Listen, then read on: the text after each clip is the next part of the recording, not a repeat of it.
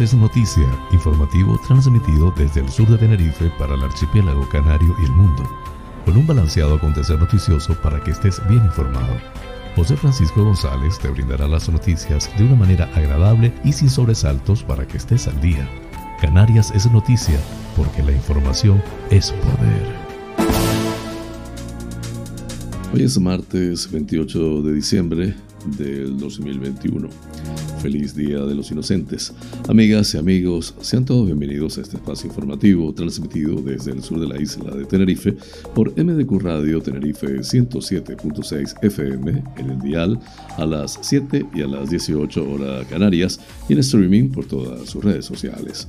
Desde ICO de los Vinos eh, Tenerife VIP a través de la website www.tenerifevipradio.com. Emite el noticiero a las 8 y a las 20 horas. También puedes acceder al programa a través del prestigioso portal de noticias hellocanarias.es. Canarias es noticia con las informaciones más importantes del archipiélago canario, nacionales de España e internacionales. Soy José Francisco González y estoy muy complacido de llevarles este formato, intentando les resulte balanceado, neutro y agradable a pesar del convulso mundo en que vivimos. Dicho esto, manos a la obra.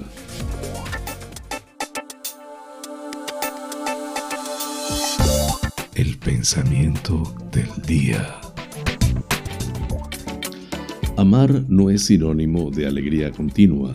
Cuando te enamores, deberás apreciar tanto lo bueno como lo malo de esa persona en frío, sin anestesia. Walter Rizzo.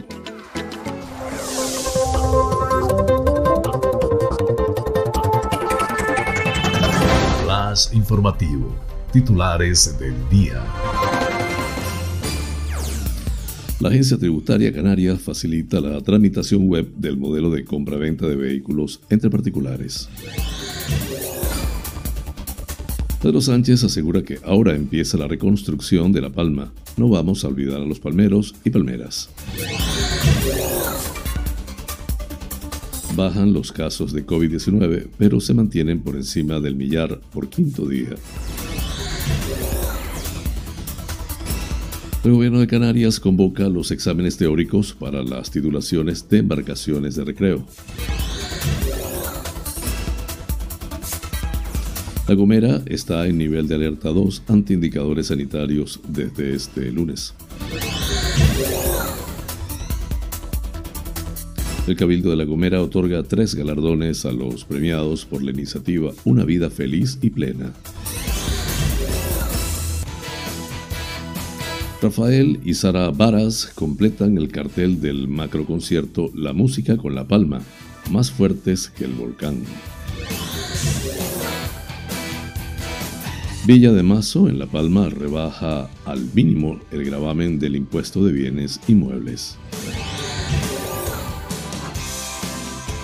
Lanzarote apuesta por la estrategia premium buscando la recuperación con 5.822.000 euros. Las obras del pabellón deportivo de Playa Blanca en Lanzarote entran en su recta final. El Cabildo de Fuerteventura afirma que las producciones audiovisuales han gastado 13 millones de euros en la isla este 2021. Puerto de Rosario, en Fuerteventura, aplaza la ordenanza del taxi para recoger las propuestas del sector. El Cabildo de Gran Canaria convoca 33 puestos de trabajo entre funcionarios y laborales. El Ayuntamiento de Mogán dota a la zona alta de Puerto Rico de un nuevo parque infantil. Telde otorga el título de hijo adoptivo de la ciudad al artista escultor Máximo Riol. Cancelan los conciertos de los sabandeños y cantadores en Santa Cruz de Tenerife. Arona y Bisocán comprarán viviendas de bancos para alquileres asequibles. Una Navidad veraniega en la playa de las Teresitas en Santa Cruz de Tenerife.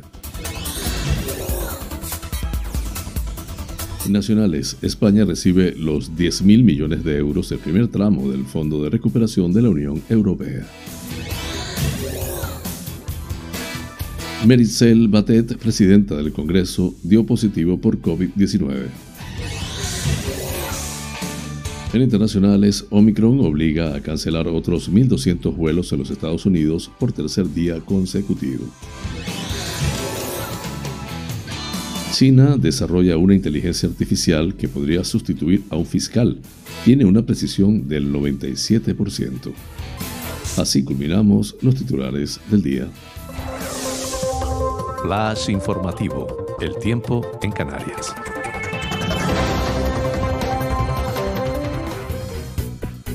Poco nuboso o despejado en general, con intervalos nubosos en los litorales este de las islas durante la mañana. Temperaturas sin cambios o en ligero ascenso en zonas de interior. Viento flojo a moderado de este a nordeste. Las temperaturas entre los 13 y los 28 grados centígrados en las islas afortunadas. Flash informativo. Noticias Comunidad Autonómica. La Agencia Tributaria Canaria activará desde este lunes 27 de diciembre un nuevo formulario web para la presentación del modelo 620 que facilitará los trámites fiscales para la compraventa de vehículos entre particulares. Se trata pues del impreso más utilizado por los contribuyentes canarios con 180.000 registros anuales junto al modelo de declaración censal de comienzo, modificación o cese de actividad. El vicepresidente canario y consejero de Hacienda, Presupuestos y Asuntos Europeos, Roma Rodríguez, a la sazón presidente de la agencia, ha señalado que la iniciativa se enmarca en el proceso de modernización y digitalización de este organismo y que complementa otra serie de acciones ejecutadas durante los últimos meses. Rodríguez recordó que uno de los compromisos fundamentales del actual gobierno de Canarias es mejorar la recaudación de tributos en la comunidad autónoma, puesto que la mejor política fiscal es ampliar la base de los contribuyentes, de modo que paguen todos lo que tienen que pagar y lo hagan en mayor medida los que más tienen. A este respecto, la directora de la agencia, Raquel Perijero, subrayó que se siguen avanzando en el plan de mejora de la calidad de los servicios, poniendo las nuevas tecnologías al servicio de la gestión tributaria y facilitando a los ciudadanos el cumplimiento voluntario de sus obligaciones tributarias. En este caso, se permitirá cumplimentar el modelo 620 mediante un formato de formulario web, es decir, sin necesidad de la descarga de un programa de ayuda, agilizando de esta forma la tramitación y su presentación telemática.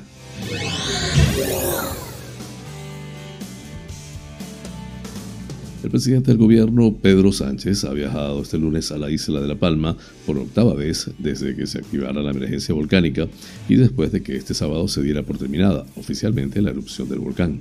En su discurso público, el jefe del Ejecutivo ha destacado que ahora es cuando la verdad empieza o de verdad empieza la gran tarea de reconstrucción en la isla Canaria. El compromiso del gobierno de España y de todas las instituciones públicas es firme, es determinado. No vamos a olvidar a los palmeros y palmeras. Ahora empieza la tarea de la reconstrucción y el relanzamiento de La Palma, ha asegurado. Sánchez ha pedido además comprensión, colaboración y paciencia a los ciudadanos debido a que los primeros trabajos aún se demorarán un tiempo. Aún estamos pendientes de algunos efectos que pueden ser nocivos y lesivos para la salud de los palmeros me refiero a la emisión de gases. Por su parte, Mariano Hernández, presidente del Cabildo de La Palma, ha afirmado que seguiremos trabajando para dar a nuestra sociedad la respuesta que necesita y que debe estar a la altura de las situaciones excepcionales en las que nos encontramos.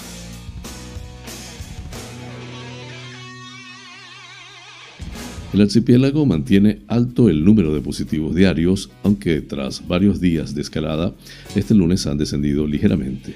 En las últimas 24 horas, la Consejería de Sanidad ha notificado 1.171 concentrados en un 60% en la isla de Tenerife y se suman así cinco días con cifras por encima del millar.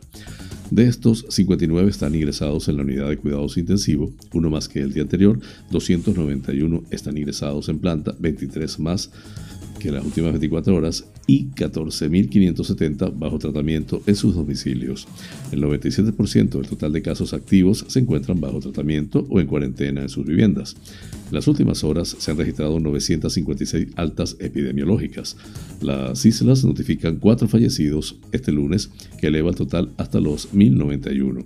La incidencia acumulada a 7 días se sitúa en 414,16 casos por cada 100.000 habitantes y la incidencia acumulada cada 14 días en 565,96.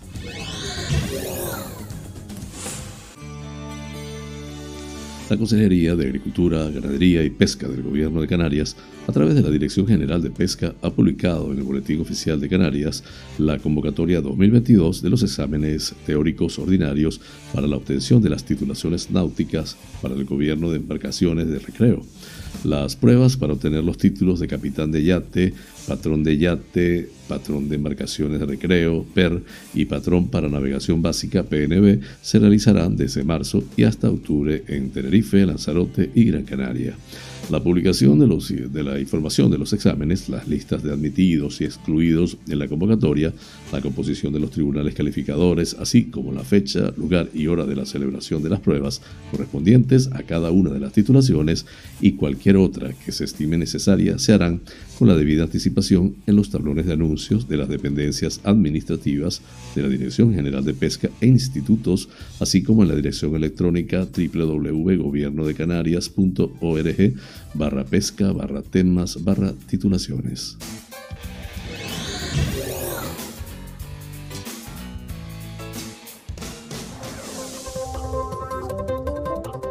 Flash informativo, La Gomera. La isla de La Gomera se encuentra a partir de este lunes en nivel de alerta 2 ante la evolución de sus indicadores epidemiológicos. Conforme al acuerdo adoptado el pasado jueves por el Consejo de Gobierno de Canarias, ha informado el Ejecutivo este domingo en un comunicado. La isla presenta un crecimiento exponencial en el número de casos que ha afectado a los indicadores de incidencia acumulada a 7 días en población mayor de 65 años que han pasado de nivel de riesgo medio a muy alto, según informa el Gobierno de Canarias. El cambio de nivel entró en vigor a las 0 horas de este lunes 27 de diciembre, quedando supeditado a reevaluaciones periódicas. Con este cambio de nivel será de aplicación las medidas establecidas para el nivel 2 en el decreto ley 11-2021 del 2 de septiembre, medidas para el control y gestión de la pandemia COVID-19 en Canarias la permanencia de grupos de personas en espacios de uso público y privado cerrados o al aire libre en el nivel de alerta 2 queda limitada a 8 personas como máximo, salvo convivientes. En el caso de que el grupo esté constituido por convivientes y no convivientes, no se sobrepasará el número máximo de personas establecido. El horario de cierre en establecimientos y actividades que con anterioridad a la pandemia no tuvieran fijado un horario de cierre o tuvieran fijado uno superior se establece a las 2 horas. Los horarios y aforos pueden incrementarse en establecimientos y actividades que hagan uso de la petición del certificado COVID, acogiéndose al nivel inferior al que se encuentran en su isla conforme a lo establecido en el orden del 29 de noviembre. En cuanto a las medidas para la hostelería, restauración y terrazas, bares y cafeterías, en el nivel de alerta 2, la ocupación máxima por mesa será de 8 personas y se establece el cierre completo a las 2 horas.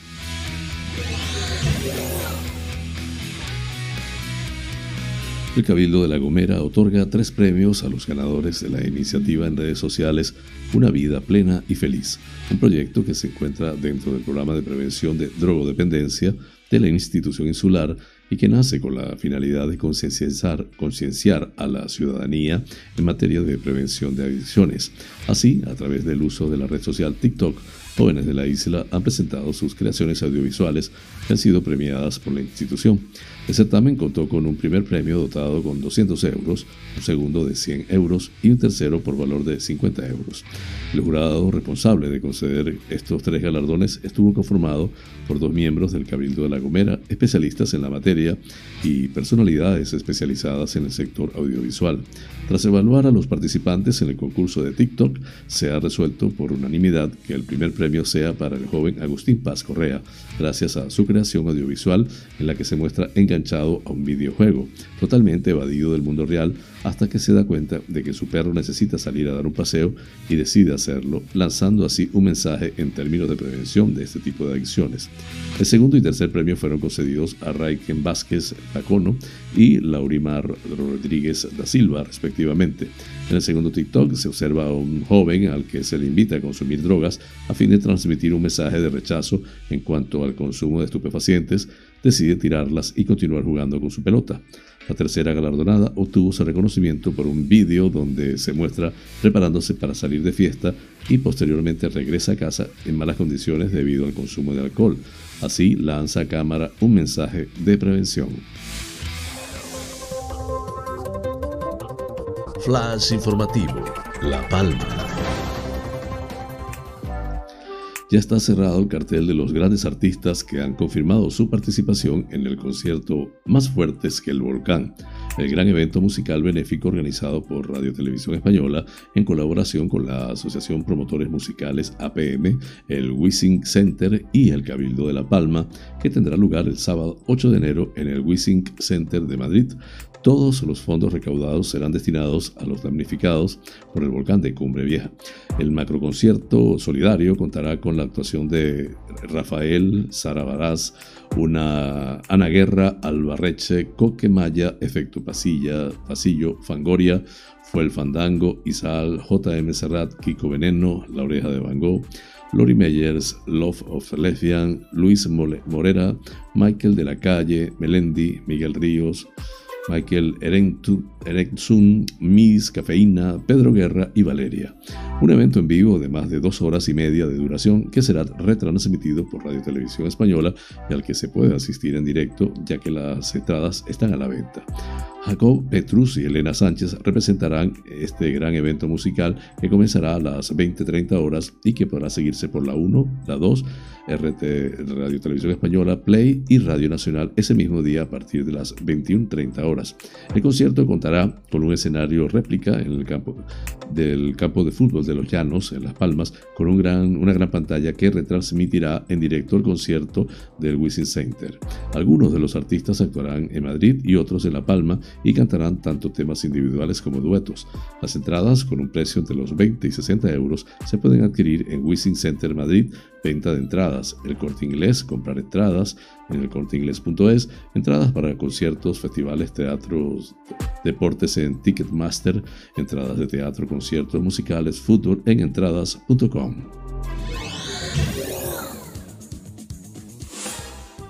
El ayuntamiento de la Villa de Mazo rebaja al mínimo el tipo de gravamen del impuesto sobre bienes inmuebles, el IBI, a partir del próximo año. Esta medida supondrá para los ciudadanos una rebaja al mínimo establecido por la ley de este tipo de gravamen, que se traduce en la reducción del 33% en la cuota para los bienes inmuebles de naturaleza urbana, mientras que para los bienes inmuebles rústicos será del 50%, se informa en nota de prensa. La alcaldesa del municipio, Goretti Pérez Corujo, explicó que esta bajada del IBI responde a uno de los compromisos asumidos por este grupo de gobierno al inicio de este mandato y se mostró orgullosa de poder efectuarla sin recortar los servicios públicos que desde el ayuntamiento se prestan a la ciudadanía. Desde la corporación local insisten en que continuaremos trabajando en medidas que como esta sirvan para ayudar a las familias macenses a hacer frente a la difícil situación provocada por la pandemia de la COVID-19 mediante la destrucción de empleo y la consecuencia que conlleva la pérdida de ingresos de las familias de nuestro municipio. Flash informativo, Lanzarote. La presidenta del Cabildo de Lanzarote, Dolores Corujo, destaca que la institución insular apuesta por la promoción de la isla en el exterior ante las perspectivas de recuperación turística para el próximo año. Si bien es cierto que actualmente vivimos una época de incertidumbre, creemos que la recuperación del turismo se producirá a partir del primer trimestre, cuando los porcentajes de vacunación hayan aumentado en los distintos países emisores de turistas y el virus esté controlado, señala. Dentro de las cuentas aprobadas, la estrategia Premium recibirá 500.000 euros del total del presupuesto de la SPEL, lo que refleja la apuesta de la isla por un turismo de mayor calidad y poder adquisitivo. Asimismo, otras partidas importantes para el 2022 irán destinadas a marketing global y productos turísticos, siempre con el objetivo de la recuperación del principal sector económico de Lanzarote. La isla ha recibido en 2020 a 598.307 turistas, lo que representa un 74,2% menos que durante el año anterior. Ante estas la presidenta del Cabildo Insular mantiene que la promoción de Lanzarote, de sus atractivos y de la seguridad del destino son claves para afrontar el próximo año. El alcalde de Yaiza, Oscar Noda, visitó la semana pasada junto al primer teniente de alcalde Ángel Domínguez y otros miembros del grupo de gobierno las obras del nuevo pabellón deportivo de Playa Blanca, proyecto que supone una inversión municipal de 7,2 millones de euros y que entra en su recta final con un 75% ya ejecutado. Durante la visita, en la que fueron guiados José Antonio Sánchez, director de ejecución, constataron que las obras siguen avanzando a buen ritmo y que ya han finalizado el cerramiento de la fachada, la zona de graderío con vistas a las canchas deportivas y la instalación de la cubierta del área de piscinas. Además, esa misma semana tenían previsto concluir la colocación de la cubierta de la zona de canchas multiuso interiores. Noda indicó, los vecinos del municipio podrán disfrutar de unas instalaciones deportivas de alto nivel y que serán un referente de la isla, ya que incorporan novedosos sistemas de aprovechamiento energético y están ideadas para facilitar y economizar su mantenimiento. Flash informativo, Fuerteventura. La inversión en cine y publicidad de 2021 en Fuerteventura, según el Cabildo de la isla, se estima en cerca de 13 millones de euros. Se trata de una inversión directa e indirecta que repercute en la isla, rodándose durante el año más de medio centenar de anuncios publicitarios, una superproducción internacional y una veintena de programas de televisión, cortometrajes y documentales. Con estos datos, Fuerteventura Film Commission hace un balance muy positivo de los logros cosechados durante el 2021 en materia de producciones audiovisuales. Además, la Oficina de Ayuda a los Rodajes de Cine, Cortometrajes, Televisión y Publicidad que gestiona el Cabildo de Fuerteventura ha dado apoyo a más de 200 peticiones de solicitud para rodar en Fuerteventura, por lo que en 2022 se prevé el rodaje de cuatro grandes producciones y de 12 a 15 producciones menores. La isla se afianza en el sector publicitario. En 2021, Marcas nacionales e internacionales como Tous o Dolce Gabbana han elegido Fuerteventura como escenario para sus spots. Fuerteventura se promocionó además ante más de 35 directivos de productoras y agencias publicitarias locales y nacionales en el primer foro de cine publicitario de Canarias, organizado por el Clúster Audiovisual de Canarias y Proexca. El consejero delegado Raico León pone en valor estos datos positivos que colocan a Fuerteventura como una opción competitiva para acoger todo tipo de producciones. Destaca como muy positivo el hecho de que las agencias de publicidad nacionales y europeas elijan la isla para sus campañas, repercutiendo en las empresas locales. El Consejo Insular añade asimismo que una de las principales líneas de trabajo ha sido además doblar la apuesta por la formación, centrándonos en nichos de mercado que crecerán con la consiguiente generación de empleo y actividad económica que esto implica en la isla.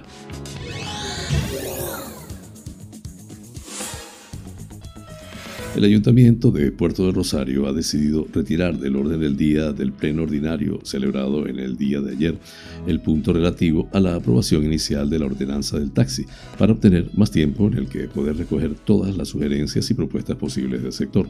Así lo ha decidido el alcalde Juan Jiménez, que considera que el grupo de gobierno ha estimado oportuno dar más margen de tiempo a una ordenanza que requiere más reflexión y aptitud de miras, por lo que se ha optado por no aprobarla en la sesión plenaria celebrada el 27 de diciembre y esperar un poco más. Desde ese planteamiento se considera que las aportaciones del sector directamente implicado son sumamente importantes, pues su participación es, es esencial para poder disponer de una ordenanza que alcance el mayor consenso posible. Puerto de Rosario es un municipio que experimenta un crecimiento demográfico, social y de servicios exponencial en los últimos años, por lo que se debe tener en cuenta y tener una ordenanza del taxi que prevea esa importante circunstancia, pues dicha tendencia seguirá una línea temporal similar. Desde que la ordenanza del taxi esté convenientemente consensuada, se volverá a someter a la consideración del Pleno del Puerto del Rosario, planteándose igualmente que no se dilate en el tiempo por la necesidad de su aplicación.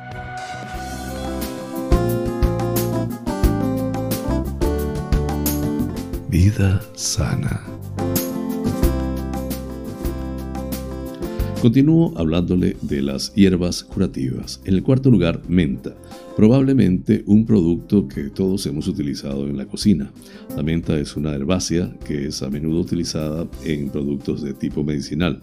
Además de tener eh, propiedades diuréticas, se ha observado que facilita el funcionamiento del sistema digestivo y del hígado, además de ser antiinflamatoria y tener propiedades expectorantes y antitusivas, contribuir a la síntesis del sudor, tener capacidad analgésica y resultar estimulante y activadora. En el quinto puesto, la valeriana, una hierba especialmente conocida por sus propiedades calmantes y relajantes, de manera similar a la tila. Contribuye a facilitar el sueño y es especialmente utilizada por personas con insomnio. También relaja y permite calmar la angustia, la tristeza o la ansiedad, a la vez que disminuye alteraciones como cefaleas, dolor muscular, arritmias o taquicardias. Asimismo, es antiinflamatoria. En el puesto 6, hierba de San Juan. La hierba de San Juan o hipérico es una interesante hierba medicinal que es especialmente conocida por el hecho de presentar propiedades que ayudan a combatir problemas psíquicos tan serios como la depresión, teniendo un efecto antidepresivo. Además de ello, también contribuye a aliviar problemas de ansiedad, dolor, dolor e insomnio y resulta de utilidad a la hora de ayudar en varios problemas de salud vinculados al ciclo menstrual, problemas estomacales e incluso problemas vinculados a la insulina. Sin embargo, es importante tener en cuenta que puede interactuar negativamente con fármacos, especialmente con antidepresivos.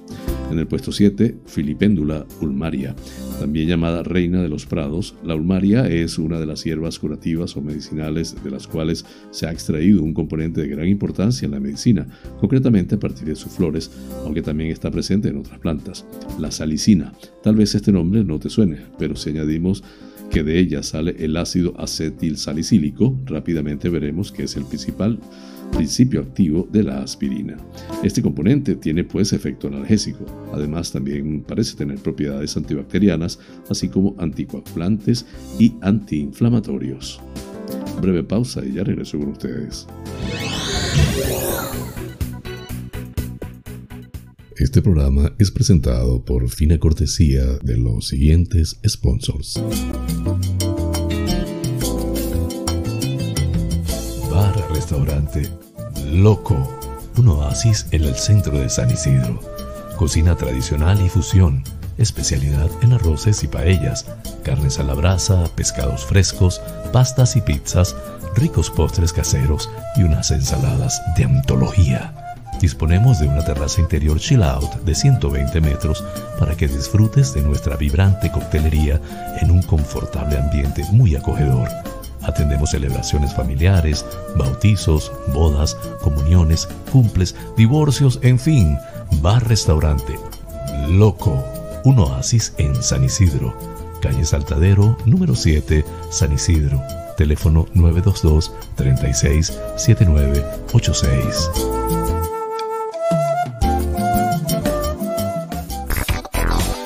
Wheeler Dealer Las Chafiras. Venta de vehículos de ocasión seminuevos con seguro, traspaso y garantía. Recibimos tu actual vehículo como parte de pago con una tasación justa. En traspasos y matriculaciones de autos de otros países somos expertos. Déjanos el papeleo y disfruta tu coche al máximo. Además, en Wheeler Dealer Las Chafiras hacemos mantenimiento pre-TV, mecánica ligera, cambio de aceite y filtro de tu coche con un servicio profesional y a precios inigualables. Visítanos en Avenida Tembel 49 Las Chafiras, teléfono 922-736-451 o visítanos en nuestra website www.wheelerdealertenerife.com. Wheeler Dealer Las Chafiras. Ven, conócenos y compruébalo.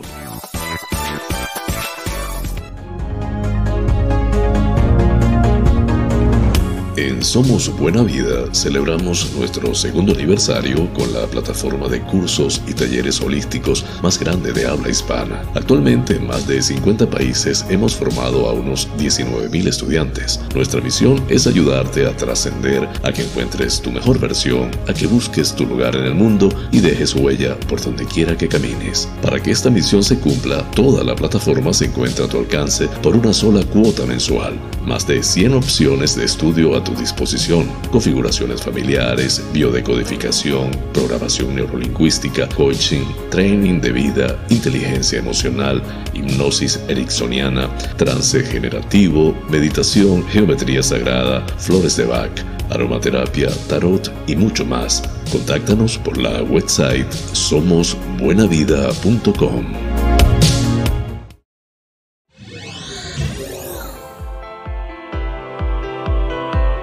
Faros Gabriel somos especialistas en desmanchado de lunas, desmanchado de llantas, parabrisas de moto, restauración de pintura de tu coche o moto, restauración de faros, servicio a domicilio de lavado, higienizado y desinfección al vapor de tapicerías de sofá, alfombras, colchones, lavado de tapicería de tu coche. Estamos en el centro comercial Tu Trébol, Los Olivos, ADG. Pide tu cita al 602-431-296. Faros Gabriel, seriedad y satisfacción garantizada.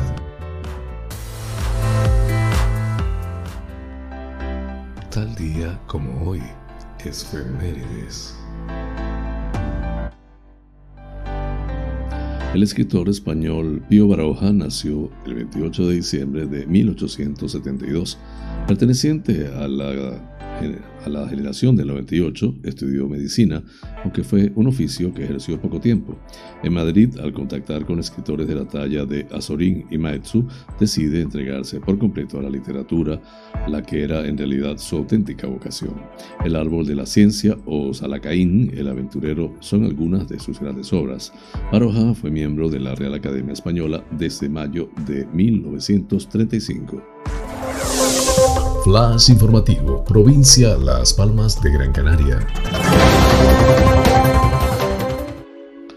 El Consejo de Gobierno Insular del Cabildo de Gran Canaria ha aprobado ayer la oferta de empleo público de la Corporación Insular para el año 2021 con cargo al 100% de la tasa de reposición de efectivos que queda conformada por un total de 33 plazas, de las que 23 corresponden a personal funcionario y las 10 restantes a personal laboral.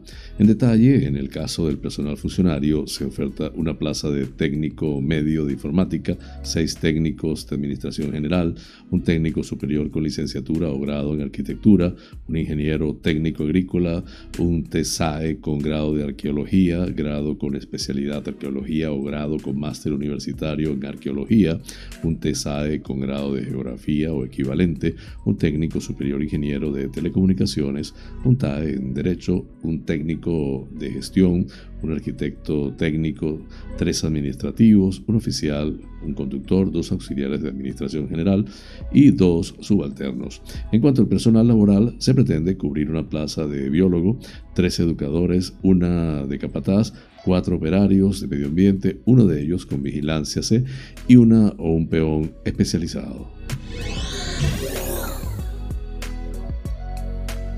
La alcaldesa de Mogán, Onalía Bueno, el concejal de Obras Públicas Ernesto Hernández el concejal de Parques y Jardines Víctor Gutiérrez han visitado el recién finalizado parque infantil de la calle Timanfaya en la zona alta de Puerto Rico. En este nuevo espacio, que también cuenta con un área canina y otra deportiva, se han invertido 147.871 euros procedentes en su totalidad del convenio contraído entre el Ayuntamiento de Mogán y el Patronato de Turismo de Gran Canaria para la ejecución de la estrategia de mejora del espacio público turístico en la isla correspondiente al ejercicio 2020. De momento, este parque, igual que el resto del municipio, permanecerá cerrado debido al alto nivel de incidencia COVID. El nuevo parque se sitúa en una parcela de 539 metros cuadrados de la calle Timanfalle, muy cerca del centro comercial Europa. La zona, ha aclarado la alcaldesa, aunque importante a nivel turístico, es sobre todo residencial, de ahí que las familias de esta parte de Puerto Rico demandaran un, espacio de esparcimiento en el que divertirse con sus hijos e hijas sin tener que desplazarse hasta el centro de la localidad. Además, ha informado la primera edil moganera, estamos hablando de una zona que prácticamente estaba en desuso, a la que hemos dado un aprovechamiento importante. El parque infantil ha sido diseñado de modo que hay un sector para menores de 3 y 14 años y otro para bebés, separado de este recinto por una senda peatonal se ubica el Parque Canino, que cuenta con mobiliario tipo Agility, y en el extremo opuesto se encuentra el área de máquinas biosaludables para practicar ejercicio al aire libre. Todo ello adaptado para personas con movilidad reducida. El artista Máximo Riol forma parte desde este lunes del conjunto de personas ilustres de la ciudad después de que el Pleno de Telde aprobara por unanimidad otorgarle el título de hijo adoptivo. La alcaldesa de Telde, Carmen Hernández, explicó que con este acuerdo, que ha contado con el apoyo de todas las fuerzas políticas, se reconoce la trayectoria personal y artística de Riol y su vinculación con la ciudad desde hace más de 30 años. Indudablemente, Máximo Riol es un teldense más y la ciudad le está agradecida por la labor que ha llevado a cabo para mejorar su patrimonio cultural. El Jardín de las Hespérides, obra que representa en el Parque de San Juan a cada una de las Islas Canarias, el árbol de Hipócrates, cita en el calero como homenaje al trabajo de los sanitarios durante la pandemia de coronavirus, o el Domus Aurea en los jardines del Teatro Municipal Juan Ramón Jiménez, son algunas de sus obras más representativas. Cabe recordar que el artista cuenta con un total de 12 piezas ubicadas en diferentes puntos del municipio. Eh, Homo H1 en el interior del teatro, Bosque de Oma en el Parque de la Barranquera y el Goro en la entrada y salida de este polígono industrial que se suman a las citadas anteriormente.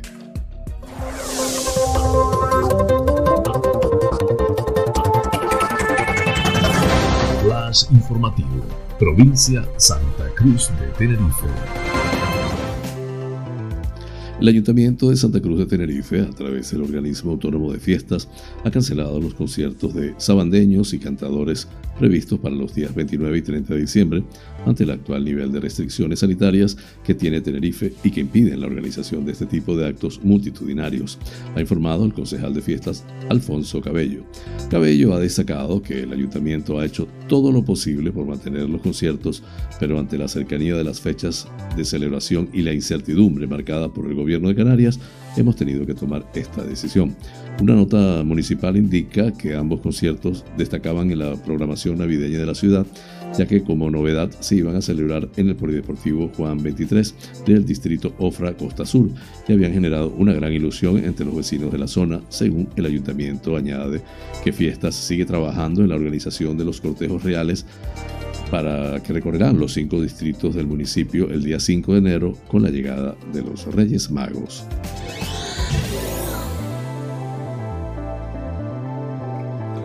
El Ayuntamiento de Arona y la empresa pública Visocan han acordado la hoja de ruta que seguirán en el municipio con los 2,7 millones de euros de indemnización que la corporación ha tenido que abonar a esta entidad como consecuencia de la sentencia judicial derivada de un convenio urbanístico firmado en 2006 y cuya licencia data de 2008 con el anterior grupo de gobierno. Estos fondos, tal y como ambas partes comprometieron, irán destinadas a la inversión en vivienda pública. Las conversaciones mantenidas por el alcalde José Julián Mena, con el consejero delegado de Visocán, Agustín Fernández, junto al concejal del área de vivienda, Leopoldo Díaz Oda, y el director gerente de esta empresa pública, Víctor González, han concluido que la primera de las actuaciones tendrá como epicentro el Fraile, núcleo en el que se encuentra un edificio propiedad de una entidad bancaria y cuyos inquilinos estaban acogidos a alquileres en condiciones ventajosas.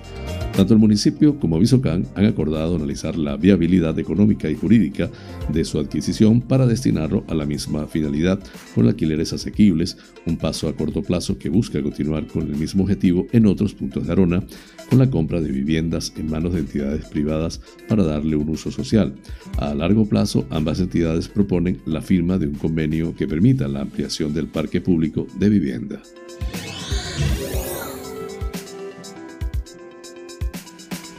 La imagen que ofrecía el domingo la playa Las Teresitas se asemejaba más a una estampa veraniega que de finales de diciembre. La emblemática zona de baño de la capital tinerfeña registró un lleno que no se recordaba desde hace mucho tiempo a estas alturas del año. Y es que, al igual que también ocurrió con otras playas de la isla, muchos tinerfeños optaron por aprovechar el buen tiempo e intentar bajar algunas calorías bajo el sol después de dos días de celebraciones y comidas copiosas.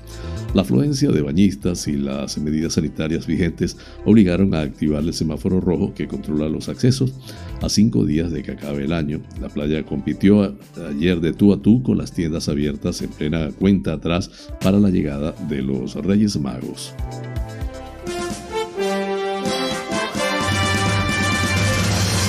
Noticias que inspiran.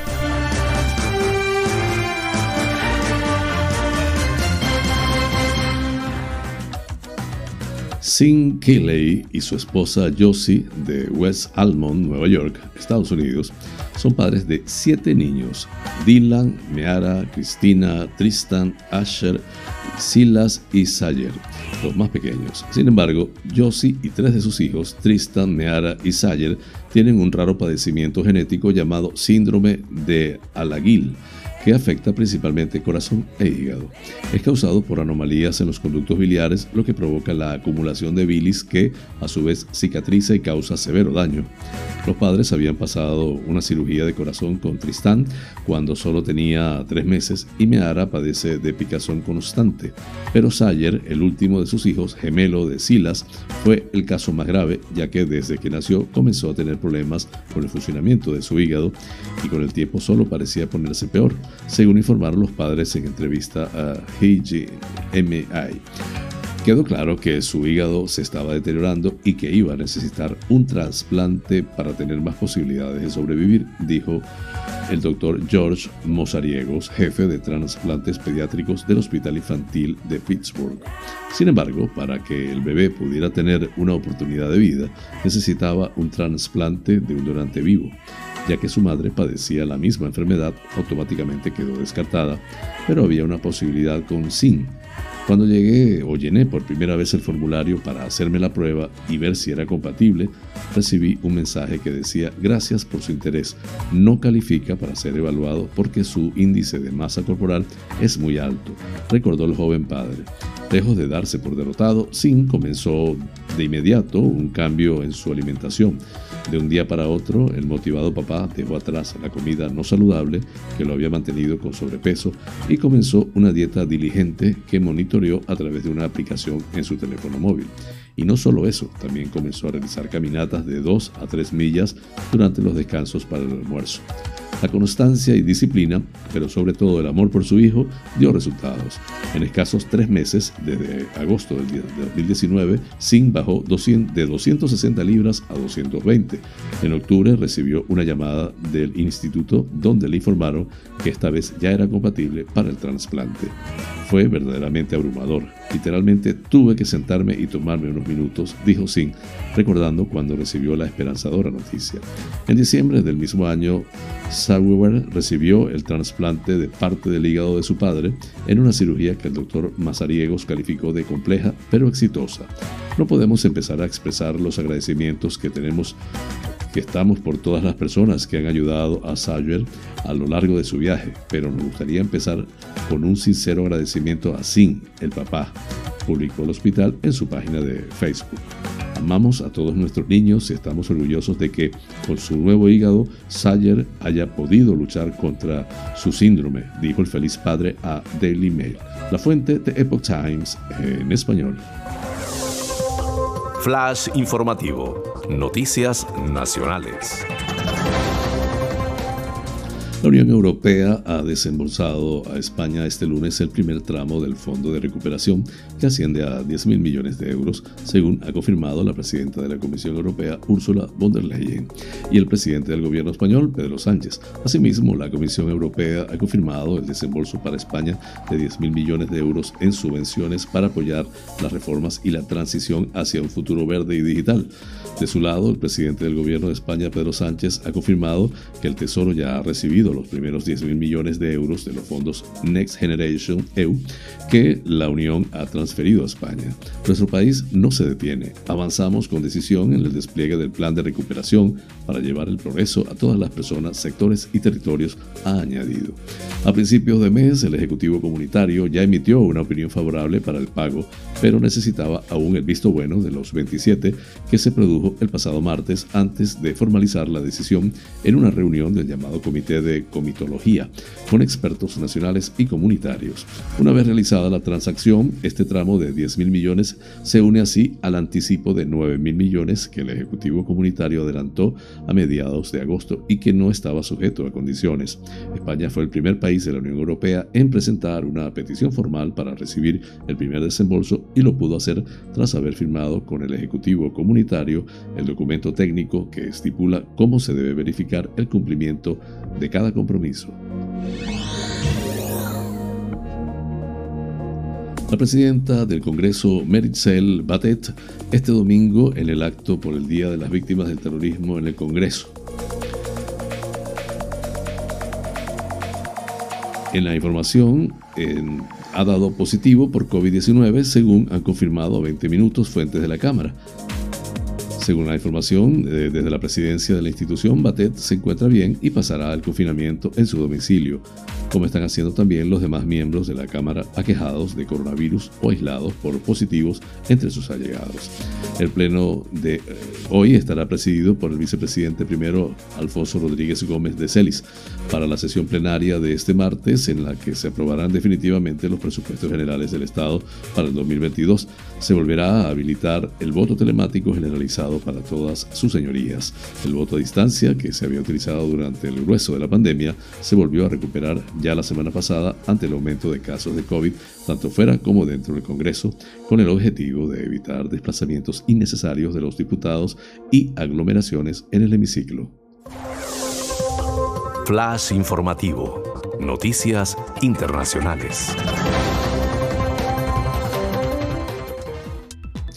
Las grandes aerolíneas estadounidenses cancelaron este domingo alrededor de 1.200 vuelos por tercer día consecutivo ante el avance de la variante Omicron del coronavirus, según la empresa estadounidense FlyAware, especializada en proporcionar datos en tiempo real sobre vuelos.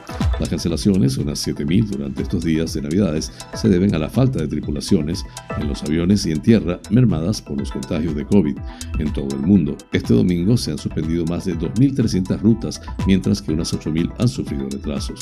Nochebuena, uno de los días con más tráfico aéreo del año, ya empezó con la suspensión de centenares de itinerarios en Estados Unidos, pero la situación empeoró a medida que avanzaba la jornada y en los dos días siguientes las grandes aerolíneas estadounidenses anunciaron más cancelaciones, unas 1.700 en el país norteamericano y más de 13.000 en todo el mundo. Estados Unidos sigue siendo uno de los países más golpeados por la pandemia de COVID-19, con más de 816.000 fallecidos y 52 millones de contagios desde marzo del 2020, indica el recuento de la Universidad Johns Hopkins.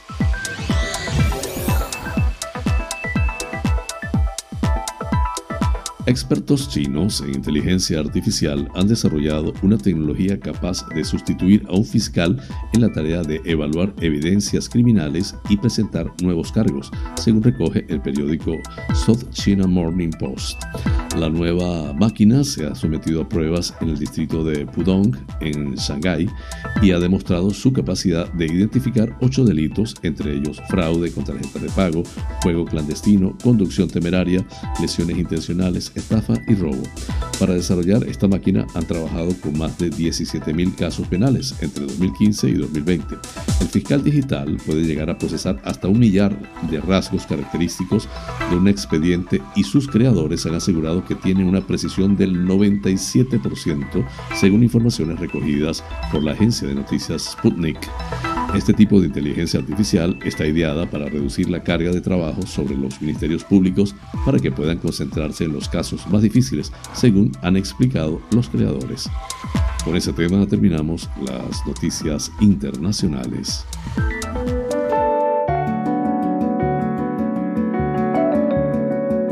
Los astros hablan. Un viaje por el maravilloso mundo de los signos del zodiaco. Aries, resaltará en ti hoy una fuerte sensación de tener que controlarlo todo para que todo funcione en tu vida personal. Pero debes de tener cuidado ya que eso es un error que te puede llevar a una situación tensa con tu pareja o con algún familiar. Tauro, no te reproches haber intentado algo divertido para agradar a alguien que quieres y que luego ha salido mal por causas ajenas a tu voluntad. Culparse gratuitamente no es algo que te reporte bien, ya tendrás otra oportunidad de hacerlo. Géminis, no sigas pensando en que alguien te ha jugado una mala pasada. Simplemente las cosas no han ido por el camino que habías previsto y eso te pone de mal humor. Pero debes relativizarlo todo y ver que quizá no fuera tan trascendental. Cáncer, si te estás planteando renunciar a algo, quizá una propiedad o un bien del que has disfrutado, porque ahora supone una carga económica demasiado fuerte, es una buena opción. te facilitará las cosas en lo material de ahora en adelante. Leo, si te sientes con las fuerzas disminuidas y con pocas ganas de actividades, puede que sea que estos días te están generando un cansancio excesivo porque hay demasiada actividad. Debes tomarte un respiro y no decir sí a todas las tentaciones. Virgo, hoy te planteas el día con más calma y con las actividades justas y agradables, que no te hagan sentir presión de ninguna clase. Eso es lo más inteligente porque así vas a recuperar la sensación de paz interior. Un buen libro te ayudará a relajarte. Libra, sigues pensando hoy en dar un paso hacia adelante en lo personal que quizá te parece un salto al vacío, pero es importante ahora que confíes plenamente en tus posibilidades en cambiar lo que no te gusta. Pequeños pasos pueden resultar muy gratificantes. Escorpio, te han puesto un reto delante y claro, lo has aceptado porque te gustan los desafíos y más si son de tipo profesional o intelectual. Vas a ir adelante con ello y con éxito. Tus posibilidades son muchas, pero debes explorarlas con paciencia. Sagitario, estás valorando si te compensa una ambición que tienes en tu interior, sobre todo en el sentido material, ya que empiezas a darte cuenta de que buscar el equilibrio es lo que más te conviene. Aciertas si piensas que no es lo más importante. Capricornio, no te preguntes tanto por algo relativo a la salud y confía en la opinión de los expertos, ya que son quien mejor puede valorar eso que te preocupa tanto. Debes mantener la mayor calma posible y actuar con mucha serenidad. Acuario, repasa bien tu agenda y si puedes, elimina alguna cita o compromiso que se te haga algo complicado de cumplir por un tema de horarios. Es mejor que te des tiempo para ti, para relajarte un poco. De esa manera no caerás en la confusión. Piscis, procura no interrumpir a nadie hoy por un asunto que es tuyo y que solo te conviene a ti solventar. Si tienes que pedir un favor, hazlo de una manera empática y sin imponer tiempos ni presiones. Es importante que sepas tener ese equilibrio y respeto.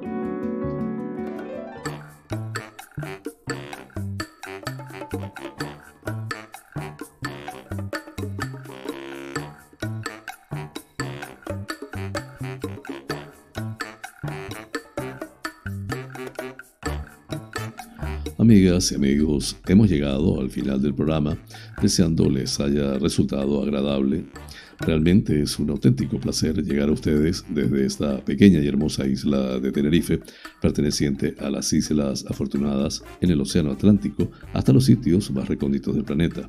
En muchos de esos lugares se encuentran espectadores canarios. Vaya hasta ellos y a todos en general, con especial cariño, este programa. Por mi parte, les invito para mañana a la misma hora y por el mismo lugar para encontrarnos con el acontecer de las Islas Canarias y el mundo. En la dirección, producción y presentación del informativo, quien tuvo el inmenso placer de acompañarles, José Francisco González. Como siempre, invitándoles a suscribirse a mi canal de YouTube, Canarias es Noticia en Directo, dar un like, compartir si les parece y activar las notificaciones. Así pues, me despido con la eficaz frase, es mejor ocuparse que preocuparse. Hasta mañana.